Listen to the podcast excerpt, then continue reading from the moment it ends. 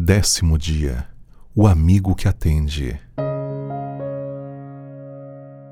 Digo-vos que, se não se levantar para dar-los por seu amigo, todavia o fará por causa da importunação, e lhe dará tudo o que tiver necessidade.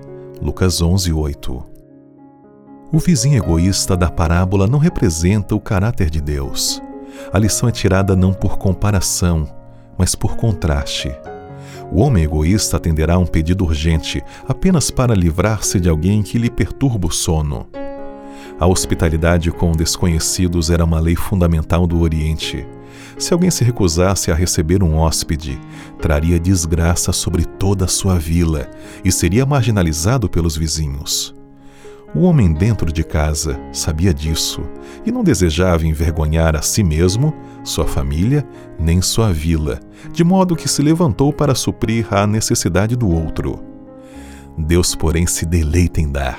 É cheio de compaixão e anseia por atender às petições dos que a Ele recorrem pela fé. Dá-nos para que sirvamos a outros e, deste modo, nos assemelhemos a Ele. Deus o Pai não é como esse vizinho, pois nunca dorme, nunca fica impaciente, nem irritado. É sempre generoso e tem prazer em suprir as necessidades de seus filhos. O amigo à porta teve de continuar batendo a fim de conseguir o que desejava. Mas Deus responde prontamente quando seus filhos clamam. Agora, se um vizinho mau, cansado e egoísta acaba suprindo as necessidades do amigo importuno. Como nosso Pai Celeste amoroso não suprirá as necessidades dos próprios filhos? Após apresentar um modelo de oração e a importância da perseverança na oração, Cristo apresenta as promessas da oração.